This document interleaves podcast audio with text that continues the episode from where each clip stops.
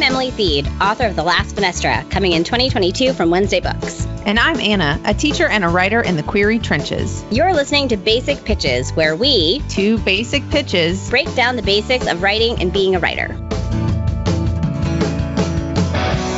just show up and talk and have fun. Yeah. sorry.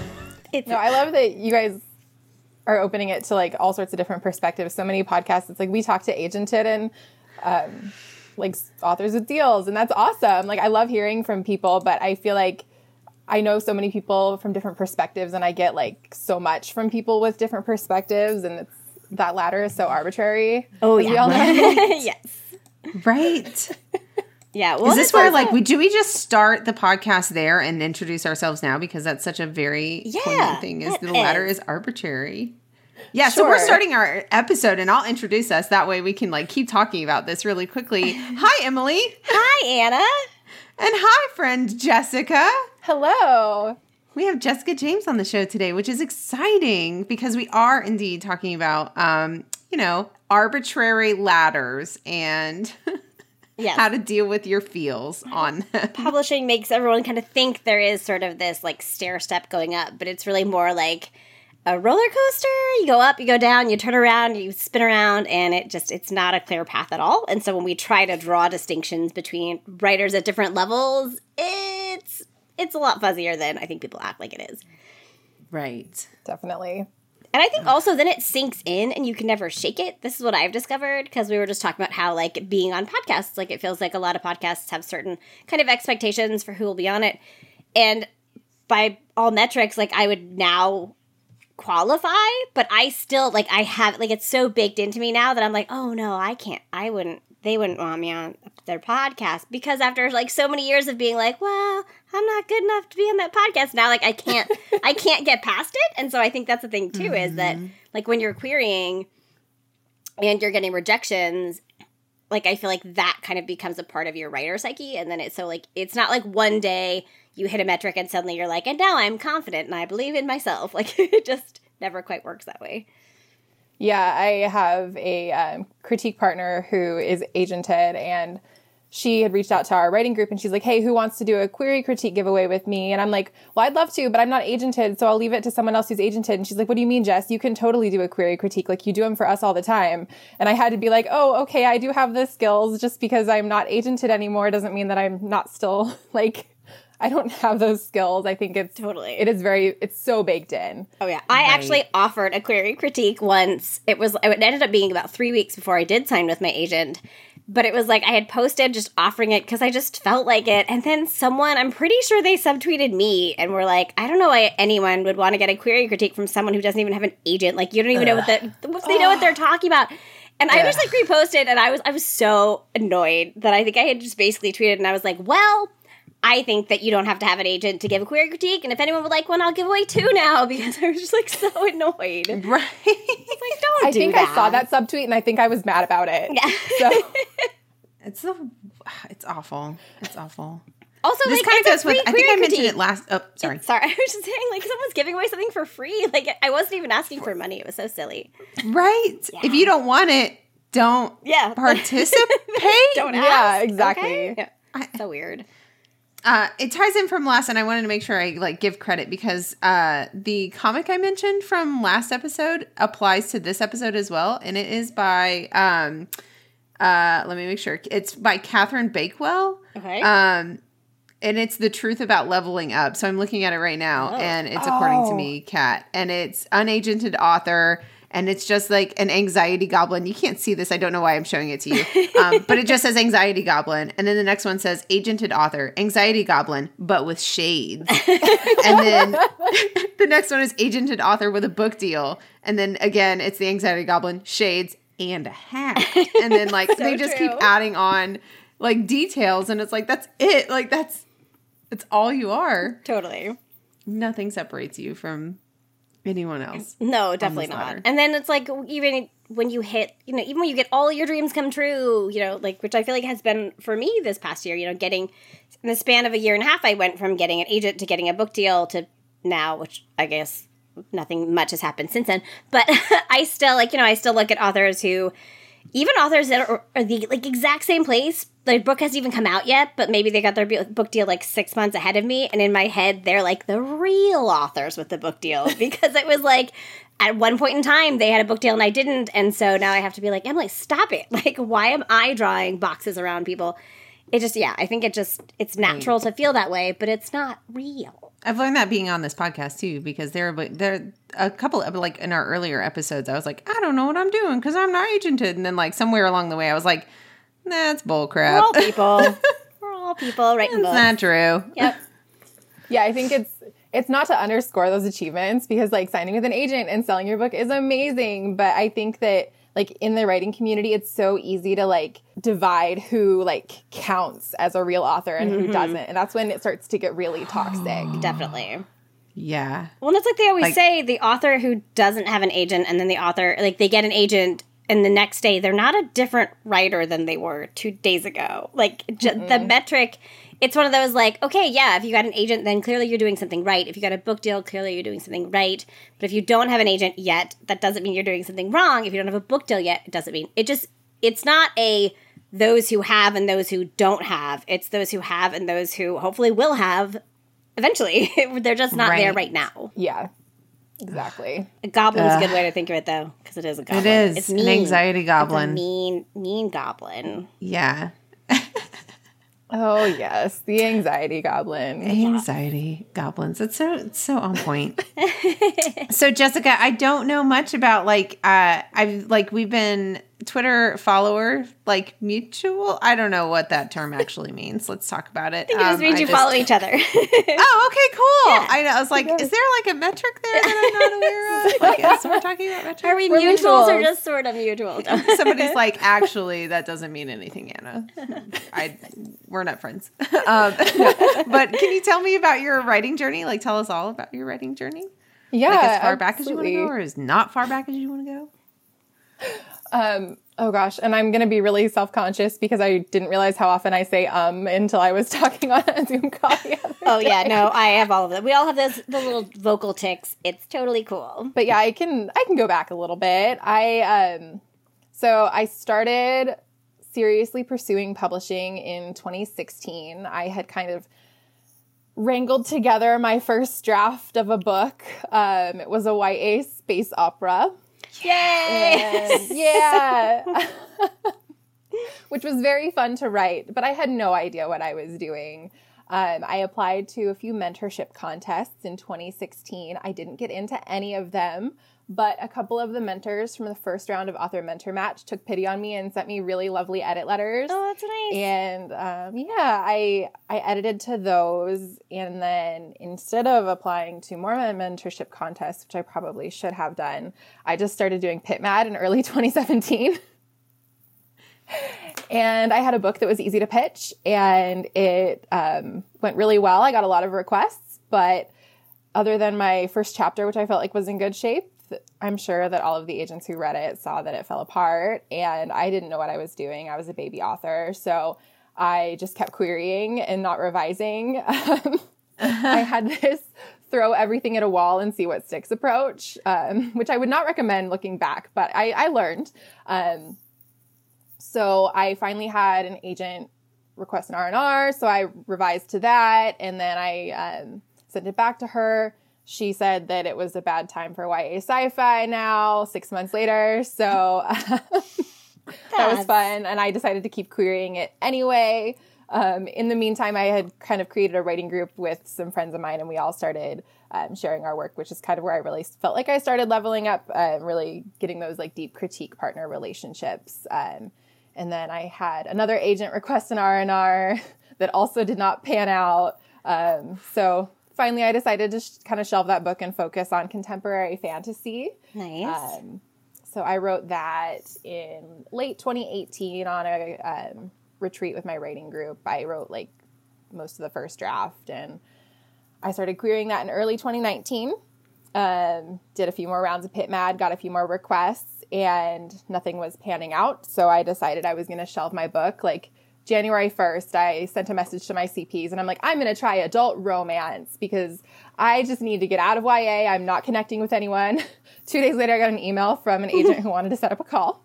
so January 2020, um, I talked to her and she offered me representation. I did the whole nudge thing, ended up signing with her, didn't have any other offers. Um, she was a newer agent, but she had really good mentorship at a really established agency. So I felt really good about um, signing with her. She had had one deal under her belt at that time.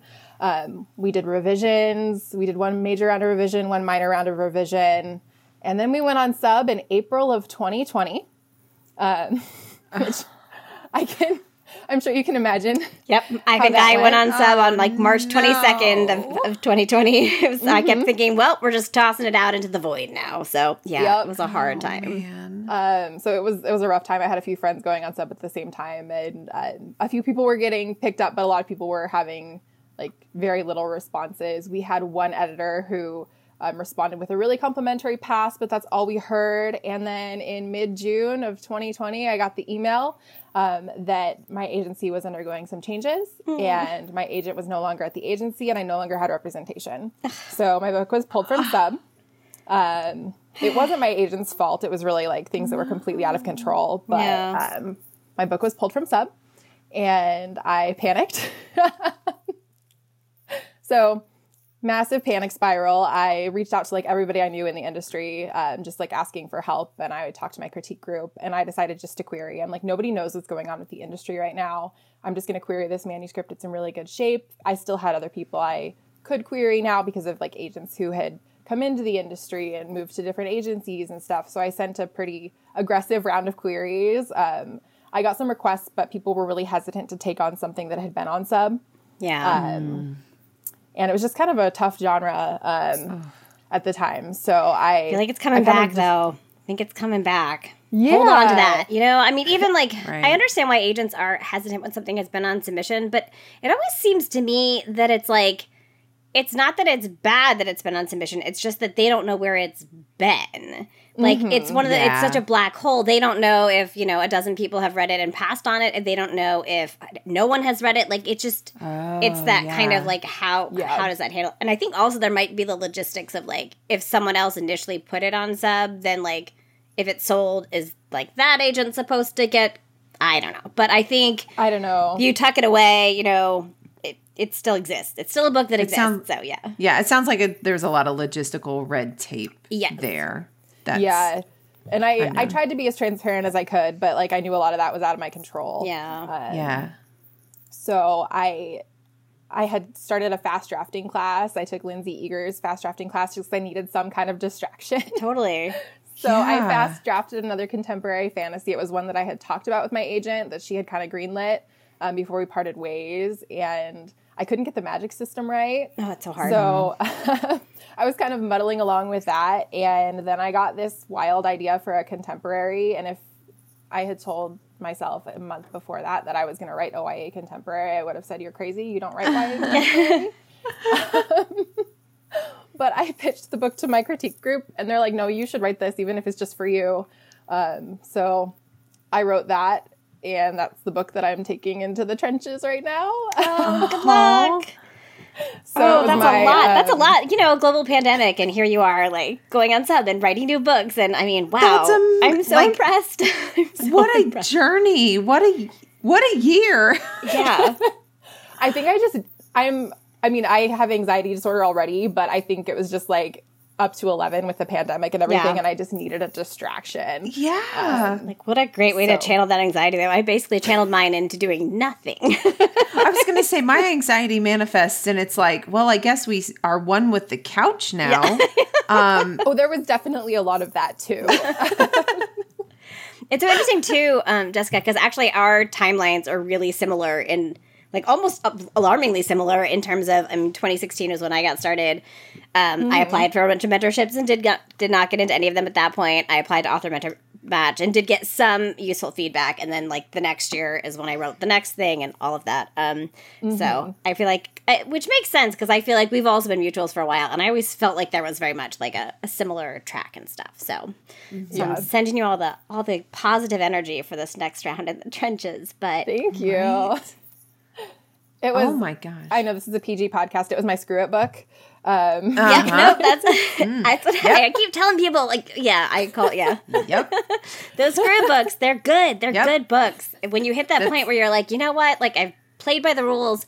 I've written what I thought I was supposed to. It didn't get me where I wanted to go, so I don't care anymore. I'm writing this thing, and if you don't like it, that's your own Yes. fault. And there's just an energy to those books. I don't know. Yep. I love it. I love it. That's We'll see. always I hope exciting. so. Oh, I hope so too. Oh man, are you querying right now? Like, have you started? yes, just Hey, guess what? Me too. Yay! We can be anxiety buddies. For real.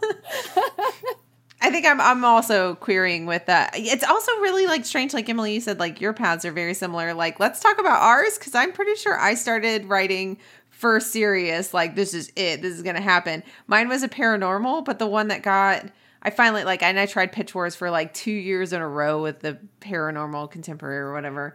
Um, and then I tried young adult uh sci-fi, Sci-fi. space opera. and Plus, that was my see, book. So like Everyone says like, "Oh, it's such a hard time for YA sci-fi," but like all of us started by writing it. Clearly, we like it. Like, why? Why? I don't want to be like aggressive on our podcast, but I will let someone catch my hands if they're like sci-fi doesn't sell right now. Like it's not that. I'm also uh, so. This is my secret theory with part of why sci-fi is tricky now is because I think the same readership that really likes fantasy also tends to like sci-fi, but I think um, fantasy often relies on romance, and I think a lot of times we assume that science fiction doesn't have romance, which is silly. But like, it's almost just like we need to find a way to be like, hey, like fantasy doesn't have to have romance. Obviously, neither does sci-fi. But like, if we had a better way of being like, this is the fantasy, and this is fantasy that's not big on romance, and this is fantasy that is big on romance, and this is the sci-fi that is big on romance, and this isn't. Like, I feel like then readers would mm-hmm. find it, and it would do mm-hmm. really well. But yeah. Also, with the fact that we cl- like managed to make dystopian not count as sci-fi, but it is sci-fi. Like people are like, "Oh, I don't read sci-fi," and I'm like, "You do though. You have But you though. I know you have. you just don't realize it's science What fiction." you do? Yeah, it's it's so true. And I think publishing tried it when they put dresses on covers for like these broken Mm-hmm. stars and stuff, and it Uh-huh. worked. Um, like it really worked. Those books Yeah. did really well. Um, but I, I think you're totally right. I think that we just assume that sci-fi means like Yeah. aliens and Mm-hmm. robots and no romance, and it's like you can have romance with aliens and robots, and it's kind of Absolutely. Oh yeah, all those Right. yeah, back what was like the 2010s or whatever. It was like the like the matched series. There was a bunch of really really popular. Um, the Delirium Right. books, which are also fantastic. Yeah, Oh, those were very romantic. yeah. We just need we just need to find like a way to get the foot in the door. I don't know. I, I think it's possible. I think so. Well, I know it's possible. I think it's possible that it could happen sooner than later. That's what I think. Yeah, there Fingers are a few with every debut class. There's always a few, and they're Yes. always great. Yeah, then I want more. yeah. right? I like to think that when there's untapped, like when there's that demand that hasn't completely been met, that it's just waiting for the right book to like blow it wide open. Because we all know publishing, you get one really big book, and suddenly they're like, "Oh, we all need the next one of those," and then a trend starts all over again. So yep. Yeah, you know, absolutely. who knows? Maybe I'll maybe I'll fling one out there as my option book and see if I can make it happen. Yes. Be that beacon for us. Yeah, slam the door open. right. like, like shoving my elbow through the door, like, "Come on, guys, come with me." me. Me and my five space opera friends need to I know, talk. we all have all these like you know trunked manuscript like laptops full of sci-fi books that are just waiting for their moment. But Right. I know so many people with a trunked space opera. Yep. It's it's just true. so true. We'll I have there. the greatest image in my head now of all of us being like, "Is that the one? Yeah. Is that the is that the white whale of space opera? Is that the white space whale?" I picture this with like a crowbar. Like there's like all the like the publishing powers that be behind a door, and one of us is there with the crowbar, being like, "Come on, like heave, let's open." Don't open space operas inside. And then I picture I picture like agents and editors being like, "I'd love for someone to write a blah blah blah sci-fi," and all of us just like pull out our books, like done. It's been sitting here for years. it's like here. take it, take it, take it. Here. Yeah. That's been one of the biggest things for me in realizing in publishing is I remember early on every time I trunked a book, it just felt like this little death. And now I look at all those books and I'm like, whoo, thank goodness I just have books just waiting there. Like, and a lot of them, I know I've grown out of them, but I can go back, I can revise them, I can make them into something different. I mean, I have an other world, it's kind of a science fantasy. And right now, I'm honestly considering either turning it into a, you know, second world fantasy or just like adjusting it or going back and taking everything I've learned from revising with my agent and applying it to that book and seeing what happens with it. And I love revising. So the thought of just having all the raw material already there is actually like mm-hmm. really cool because sometimes starting a new book from scratch is so daunting. So yeah, I mean I I wish I could have told that to myself in 2016 and said like all these books that you you think that you're burying them, you're not. You're just tucking them away for later. The raw materials will come back and be useful. So I've also stolen lines. My Pitch Wars book, I actually am that one I'm confident is never coming back. It wasn't the right book. It won't be the right book. But so I have started going back into it and pulling little snippets, like little mini parts of scenes, and I'm just I'm cannibalizing it and using it to help me draft my sequel. And a lot of that probably won't make it to the final draft, but it's like I ha- I have something on the page and it's making it easier for me to write it, and some of it might make it into it. So anyway, that's been a fun realization for me. Hey, this episode is about um like professional jealousy, yeah. right? Yeah. What if I'm feeling it a little bit? That I'm cannibalizing a book?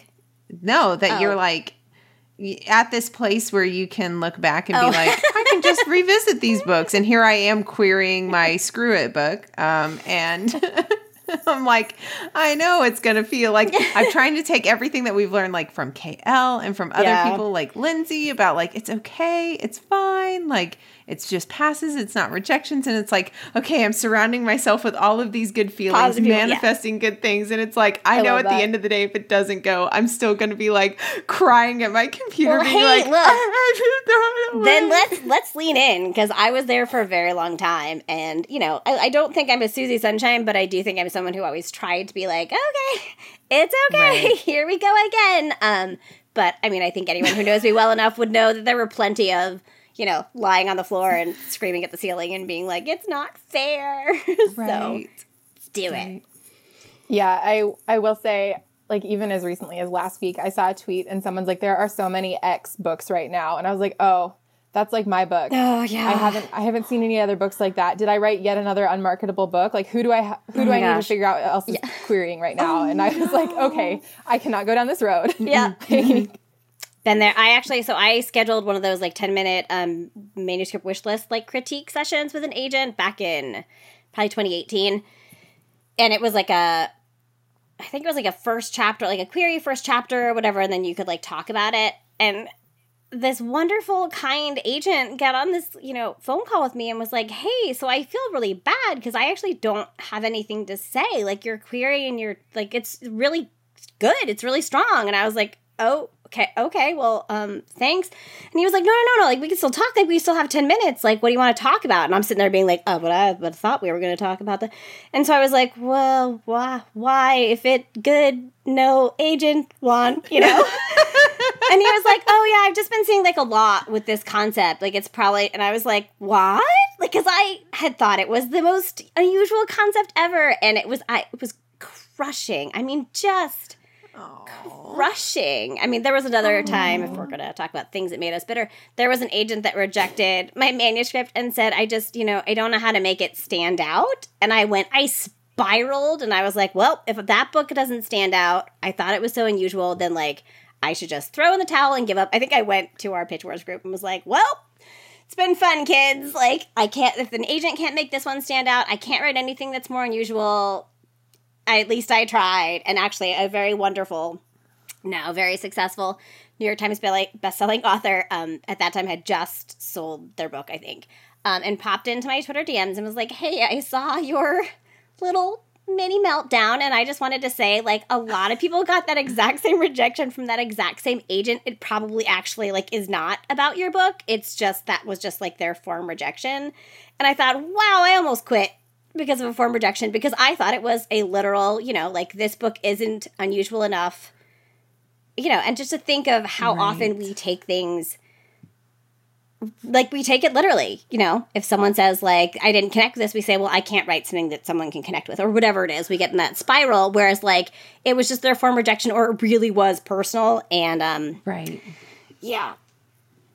Yeah. Some of that form language is brutal. I I remember there's one agent who lists all of these resources for like how to write better queries in their Mm-hmm. form rejection. And the first time I saw that, I was like, is my query really bad?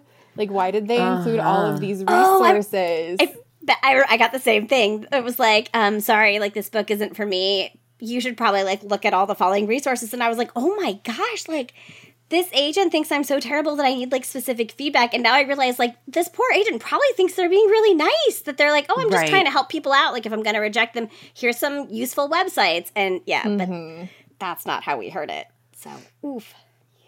I also realize now too that when agents say things like "I don't know how to make this stand out in the market" or "I wouldn't know how to sell this," they actually often are saying "I, I don't know how to make." I, I don't know how to sell this. I personally do not have the connections to sell it. And so we're hearing it's not sellable and they're they're mm-hmm. saying I'm just not the person to do this and Yes. little phrasing would be would be helpful there. Yes. I think that like is like that it's a terrible, terrible, terrible, terrible word, subjective. yeah. And I think that plus being una- unagented, agented with a book deal or agented or whatever, like all these like rungs that we think we have to climb, add the subjectivity in there, add that brutal um pass like rejection, whatever language. And it does kind of become like this psychological warfare you're playing with yourself because there's you just have this little like form rejection to go off of and I don't know. I think that's where the jealousy does come in, like where that like those Oh, bad yeah. feelings come in. Yeah, because you can get that pass from an agent saying they don't know how to sell your book, and then you open up Children's Bookshelf the next day, and someone else has a book with zombies, Boom. and you can choose in that moment to decide you're going to hate that author, or you can choose to support them because if an editor wants a book with zombies, maybe they're going to want another book with zombies. Yes. Um, I am. I picked zombies out of the ether. I've never written anything with zombies before. uh, I I like those kind of books, but I am not the writer for them. But um, you can you can make a choice, and I think um, it's it's really easy to turn authors into enemies over really arbitrary things, but really like that doesn't help anyone. And maybe like their their breakout zombie book will mean that yours will get picked up. Yeah, I Yes. think you know we briefly mentioned um, in one of our recent interviews the concept of toxic positivity, and I would say this is very much not that.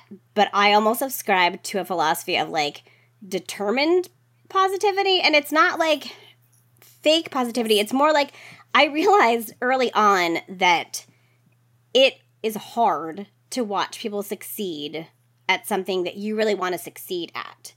And for me, one of the best ways to take the edge off of that envy and all that bitterness was to really invest in my writer friendships because when I care about someone, when I really, really care about them, and then they succeed, it still stings, but it's also fun and exciting, and it's happy to celebrate. I'm happy to celebrate with them. And so it's like I was going to have the bitterness, I was going to have the envy no matter what, but at least this way, there was also some joy with it. And Right. it so it can i feel like it can sound callous and it's it's not like i was like i'm gonna make friends so i can feel good it was more just like i recognized i can't escape being envious when people are going to to get things that i really want but by surrounding myself with people that i really care about and who really care about me at least i get to have some fun too in the meantime and then you know in the end when i finally got to have my moments I think those friends were so fiercely happy for me because I had stuck around for all those years and because they knew it was hard, but they, that I did it anyway. Um, And I will say, actually, uh, you know, my my Pitch Wars mentee just signed with an agent about uh, four days ago, something like that, um, and had a similar experience. You know, she um, did Pitch Wars in 2018 made really good friends, did not get an agent. A lot of her friends went on to get agents, book deals, you know, TV stuff, the whole thing. And it was kind of the same attitude for her of like, well, like, it's hard to watch people succeed when I'm not, but I'm not going to crawl into a cave and sit there with my grumpy feelings because that feels terrible. I'm going to be happy for them while also being envious. And so when she did Pitch Wars again, you know, this past year, and then she signed with an agent, I you could feel the joy from people because mm-hmm. they, I think other authors recognize when fellow authors are are working really hard to be good friends and supportive friends, even when it sucks. Because we all know it sucks. it sucks. Yeah. It was, I think, what I was thinking of was the difference between toxic positivity and what you were describing. Mm-hmm. And I think toxic positivity is like almost when you do it to yourself, but then also push it upon other people to be like, Yes. oh, it's like when you get a rejection, it's like, don't feel bad. It Yeah. just means like, I. Yeah. there is a space for both. And you said you can be envious Mm-hmm. at the same time Yes. supportive. So That's you can a key part of definitely, it. Yeah. Yes, Don't you deny the bad feelings. You're just you're adding Yeah. good feelings to the bad feelings. You're not telling yourself or anyone else that they can't feel bad. And I actually I'm a big believer in if you have a friend and you're close enough to them and they get something that you're envious of, I think the healthiest thing to do is to say, I'm so happy for you. I'm a little jealous, but I'm really happy for you. Like, just exactly. put it out there. Like, you don't have to hide it. I mean, I I have some really, you know, my friend um, Ayana Gray. Uh, we both got book deals at similar times. Like there are some things that I have had happen that she's envious of, and some things that she has had happen that I'm envious. And we can just talk to each other and be like, "That's amazing. That's so cool. I wish I could have that too." But also, like, look at this cool thing that you have. And I think because we're being honest about it, and it's not like a big confession. It's literally just like, "That's so awesome. I want that too." Moving on. Um, because we're not trying to hide those feelings, they don't kind of like fester the same way they would if we were just like, I'm only happy for you and never jealous. Like that's just not it's not a healthy Yeah. way Yeah. to operate. And then uh, you also said, uh, Jessica, that it was like this idea of it doesn't help anyone to be like to make actively make those decisions to be like, I hate this person or I'm negative Yeah. about this thing or mm-hmm. whatever. It doesn't, it truly doesn't help. It doesn't help you. It doesn't help them. If anything, it destroys friendships. It destroys those mm-hmm. connections that you're trying to build. You're I that's think we've such all a seen it destroy friendships. Yep. yes. Yes, we have. Yes. And a lot of times too, Yeah. it hurts I think it hurts the person who is feeling that more than the other person. Like if you see some author that you kind of know and you're jealous of their book deal and you get resentful of it, like th- they still have the book deal. They're still like mm-hmm. you haven't. It's not like you get to. It's not like you're taking it away from them and getting it for yourself. And I think that's the thing too. Is this we often have this feeling of like there's a limited amount of good luck that can happen. So if like someone else gets it, it's like that was supposed to be my good luck, and that's just not the way it works at all. And so yeah, you can sit there and just like get grumpier and grumpier, but it's not actually balancing the scales at all. It's just hurting you. No. Yeah, But absolutely. it's okay to wallow think- occasionally too. Yes. the wallowing is okay. Wallowing is okay. Yeah, I think, and I think there's a clear line for me that I try to keep between professional admiration and professional jealousy. Like I can I can look at someone else's career and be like, oh, that's awesome. Like I want to write actively in YA and adult, and I really admire what this person is doing, and I think that's really cool. But as soon as I'm like, but they have it, which means I can't, and I'm going to resent them forever. And if I walk by their book in a bookstore, I'm gonna like glare at it, and like, no, that doesn't help anyone Yeah. that just that just and i think spending your emotional energy on that type of bitterness can actually affect your writing Yeah. yeah. Whew. Yes.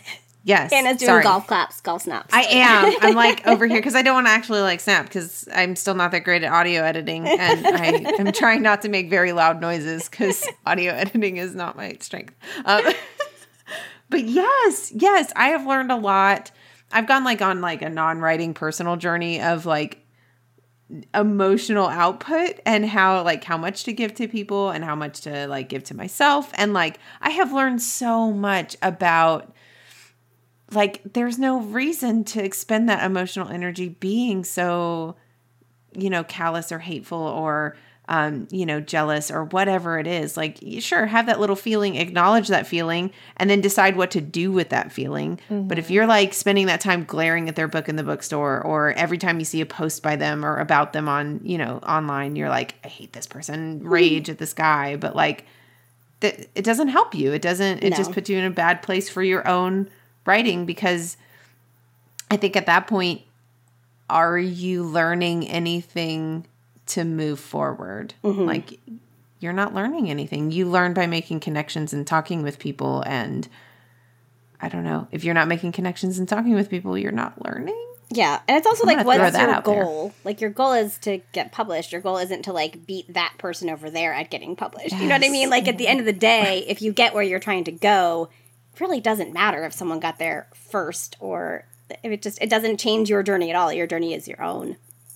Yeah. Yeah, I think I think it's easy with those rungs on the ladder to treat the writing community like high school. Like we're all going to graduate at the same time, Especially when we're people who not. write YA, I swear, there's just something about YA authors. There's a little part of us that is still, still in high, still a teenager, which is good. You need that. I think to be able to write really authentic YA, there has to like you have to have a really close kind of connection with your younger self, which is Yes. great. But that's why I think that the YA book community gets a little more of a reputation for being high schoolish. Yeah, and like we're not all going to graduate at the same time. We're not all going to move on. Like it's everyone's journey is so unique. It's not a straight line. I don't know anyone whose publishing journey is a straight line. No. I I don't. I if if someone is out there like good on them. Like that's awesome. because they didn't have to go through the emotional turmoil of not having that straight line. Right. Well, see, I actually see again. This sounds like one of those things where it's like, is that a nice thing or not nice? I used to convince myself when I was still out there in the trenches, you know, watching people succeeding faster than I was, that sometimes my like petty little consolation to myself was like, people like cheering for underdogs more than people who, you know, like if you're like the born natural athlete and you're always great at your sport, they don't they don't make movies about you. They make movies about Rudy. you know, they make movies about the person that gets out there and works really hard and stays the course and keeps going. And so sometimes when I would get really like, why is it like it's all these people are having luck so quickly and I'm out here trudging away, I would just tell myself, well, you know, people like an underdog. People are happy for an underdog. So you're just the underdog. Keep going. I'm losing it. Sorry. I had to mute because I was like, You're picturing me as Rudy. Rudy. Rudy. I want someone to make Emily as There's my pep talk. Everyone who feels like an underdog, an I like underdog. movie, but it's about writing, and it would be the most boring so movie ever because it's just has it's like you in a sweatshirt with your hair up in a messy bun going. That's pretty accurate. Pretty accurate for quite a while there. And then you post your Twitter thing where you're like, "I got an agent today," and then The- you just the watch crowd the erupts like and cheers. scroll. I'm losing my mind. Although I feel like I don't, I don't remember the end of Rudy. Wasn't like the victorious part when he walks in the field, but the game doesn't actually go well or something. I don't remember. I don't We're remember just anything. gonna- I just remember Sean Astin's in it, and I love Sean Astin Yes, with all my heart don't and we soul. all? So Oh, me too. So now you all know what I was saying I- to myself. No, I I, think, I don't think that's a bad mindset though to remind yourself that like I mean this this might sound so flippant, but like is a journey really a journey if it's a straight line? like, yeah, I, mean, I don't think I would appreciate like the things that I did finally get. I'm so thankful all the time. Like I'm really appreciative of my agent. Like I I don't take her for granted. I you know, just even like just everything. Like I think I know a lot of authors who once they do get a book deal, it very quickly turns into like I don't know if my publisher is putting enough support behind me. I don't know if I'm going to get this. I'm not going to get that. Like, why does this person get to have a, you know, subscription box? And like, I don't have, like, mm-hmm. all those things that we want as authors. And I'm not going to say that I never want those things, but I just feel like I'm much more aware of it. Like, every day I kind of wake up and I'm like, look, like, yay! because I had a long time to think about it. And so once you've had a time to want something for a while, I think it just makes it easier for you to kind of roll with the punches once you get it because it's not like the second you get that book deal, like everything is perfect forever and ever. Um, so I do, I do think it helps. You know, it's that whole like uh, adversity makes you resilient kind of thing, which obviously is not always true, but if you can make it true, it's it's helpful. Yeah. I do like the like I think all of this combined together. So the the not toxic positivity positive outlook, right? Mm-hmm. The positive outlook of what do you do with this energy? What do you do with these bad feelings that are coming up? What do you do to help yourself and help the people around you? Add that into you know the people who try to get into a mentor contest but can't get in mm-hmm. and the people who like finally get in like i remember just i do remember that feeling of finally getting into like pitch wars which was like i thought was the biggest thing in the world and it was great but it's like at the end of the day here i am still in the query trenches but i do remember people being very like excited for me and that Yeah. was kind of like okay this is community like this is mm-hmm. i have been cheering for people and these people are here for me as well like that I don't know. That was such a light bulb moment of for me. Of, Yeah. I don't know. Just how to how to move forward and just absorb every minute, every lesson, every talk. Like doing this podcast has been such a fun experience because I'm such a like I love hearing from everybody and I love talking to all these people and I'm like I just want to like talk and cheer and support and now I have a million people to support when it's like you Yeah. did a thing. Hooray. Like I it's such a good feeling. I don't know. Also, I don't know, like, again, I sound like Pollyanna, but like,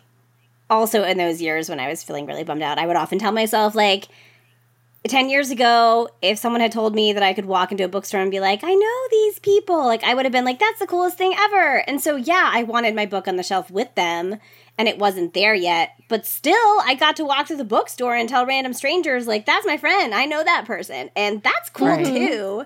So, um, but yeah, I mean, if you think about it, if you let your your bitterness and your envy tarnish your friendships and your relationships and then finally you make that big goal and you succeed and there's no one there to cheer for you because you've burned all your bridges like that stinks so it's kind of like a selfish motivation to like not be a jerk to people is just like when you do finally get that thing you want don't you want people to be happy for you too so Right.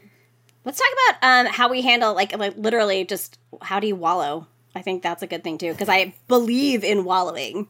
So, what's your wallow of choice when you just have like a I- crummy day or rejection? What do you do? I love this question. I have to think about it. I remember I once I told Andrea Contos, I was like, maybe I'll just like tell myself every time I get a rejection, I'll like get a glass of wine that night. And she was like, oh no, honey, you're gonna die. and I was like, what? And then it was like, you know, I sent out those queries, and that first week it was just like rejected, rejected, rejected, rejected. And I was like, okay, okay, yeah, that's a good, yeah, no, that would not have been a healthy coping strategy. Yeah, I like to have really nice chocolate in the house. Nice. Um, that's kind of my my motivation when I write too. So it's like it's like, I mean, maybe I just want to eat chocolate, but Either way, you win. It's not bad. so it's a reward, but it's also like, okay, I need this because inevitably the rejections will come. I mean, I was I was spiraling as recently as yesterday. Um, so I went. I had to go get my weekly my weekly safe trip to the grocery store, and I made sure that I got chocolate and ice cream Nice. And a little bit of booze and i'm like okay just like I, I need these i need these at the ready because i know what's going on Right. um, and it's easy to viral at any point in the process Yeah. Um, There should be like a querying like survival kit, like a care package that you send to people. Now I'm like, oh, Emily, you should have sent Anna a care package. This is me. I always think of the good idea too late and never get around to doing How it. dare. So imagine, How dare. imagine a care package arriving. Do you know what this is? Do you know what this is? This would be the wine I'd be drinking if you sent it to me. Oh, wait. it's a good thing you have a good imagination, Anna. Oh, I'm so good. I'm so great. Someday, someday. I I don't know if I have. I just. Ugh, I don't know. To I am at the point every time I get a pass or a rejection, which I'm trying to change my language because I really like that idea. Because I'm pass, like, I yeah. believe in my idea, and I know it's like just a pass. Yeah. Like if they don't want it, it's not a rejection. Um, but every time it happens, I am in the mindset of going, "Welp." Two more agents are getting an like Yeah. query letter. Like here you go. Like that's my thing. And I have never been. This is a weird. Like this is my weird thing. I I've never been in the space where I get of like any personalized rejection on a full. I've never had that before. I've had full requests before, but I've never had a personalized rejection. so I'm pretty sure that when that happens, I will more celebrate than I will anything else. Cause it's like, I've never had this before. This is exciting. And then I'll cry for two days in the shower. I think that's good perspective to have though, because even like I remember when I was briefly on sub, I got my first editor pass and there was something nice in there. And I'm like, oh, there's something nice. Now I'm gonna go be sad that I don't have a book deal. But there That- was something nice. Like that taking like you can take the little pieces of good, even if it is a pass. yeah. Yes. And I'm really trying to like, yes, I still, I'm not trying. And now I sound like the positive Pollyanna that's like, I don't actually wallow. But like, I think my wallowing, if anything, like if we were to truly wallow, it's more of like me crying in the shower for a little bit,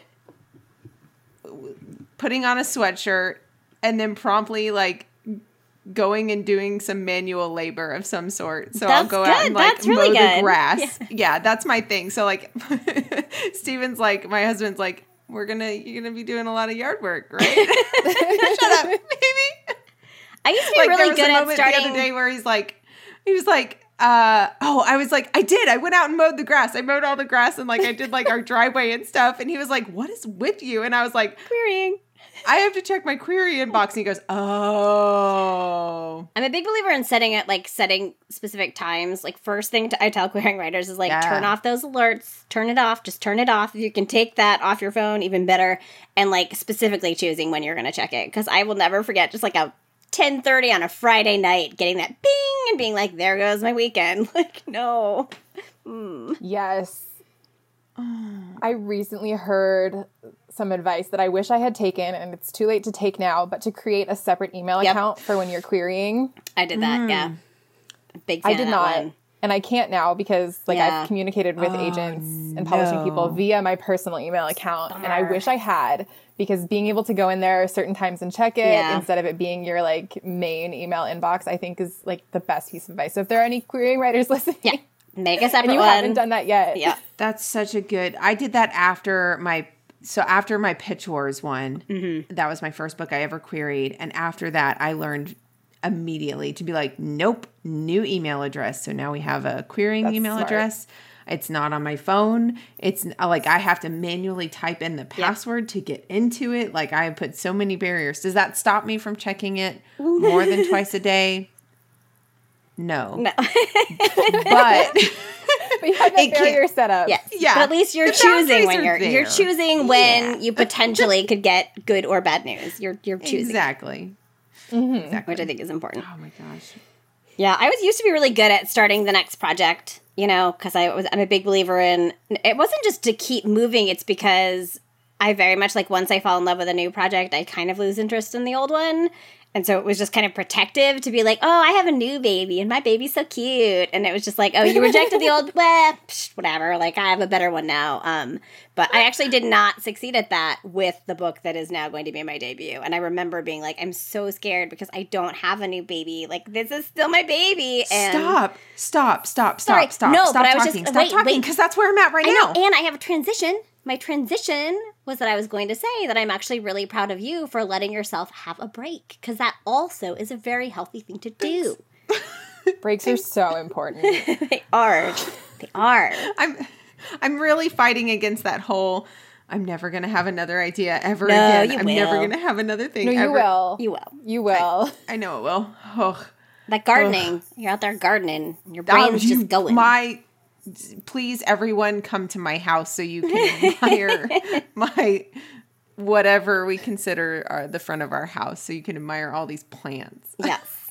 You're making things grow. I am Making the world more beautiful. I think that's wonderful. I don't garden. Um, I don't do outside stuff unless it's sitting in the shade with a book. That's all I do outside.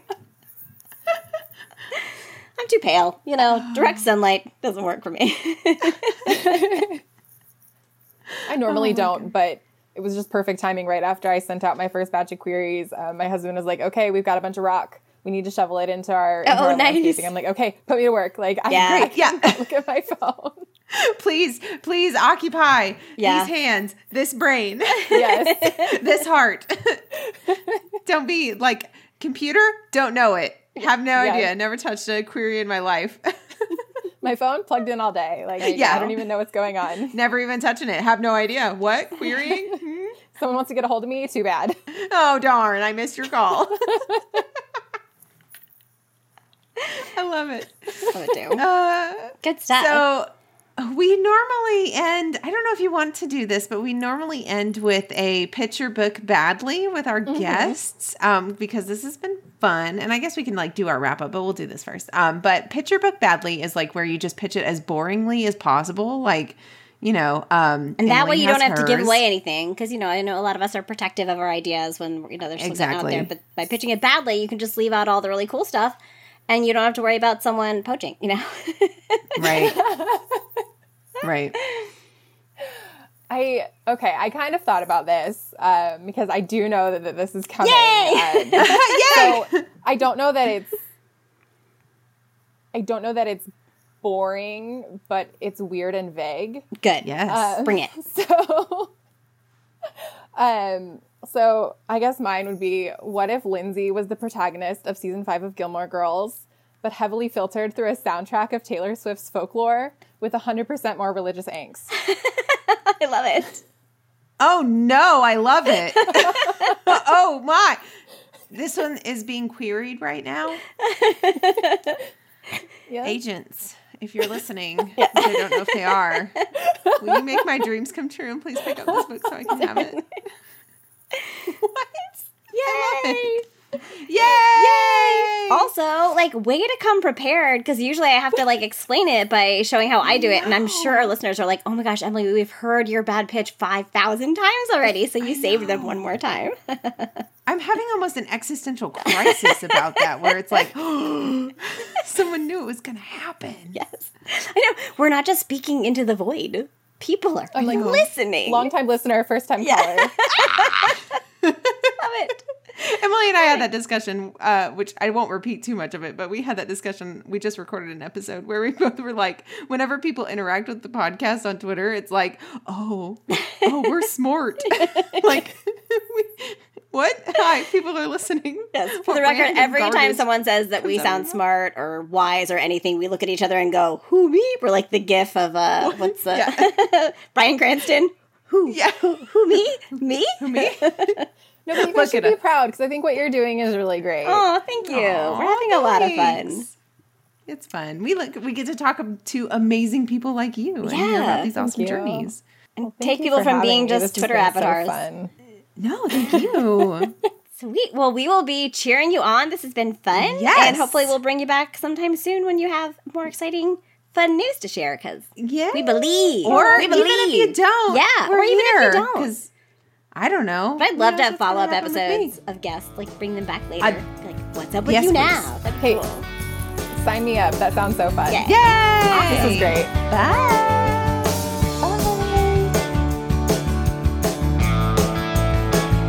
Hey everyone, thank you again for listening to another episode of Basic Pitches. We super appreciate it. If you liked what you heard, we would super appreciate if you also went to iTunes and liked and subscribed to the show. It really helps us out, it helps us reach a broader audience. Um, as always, add the last Finestra on Goodreads. It's gonna be great. You're gonna want it in your hands. I'll see you next time. Bye, pitches.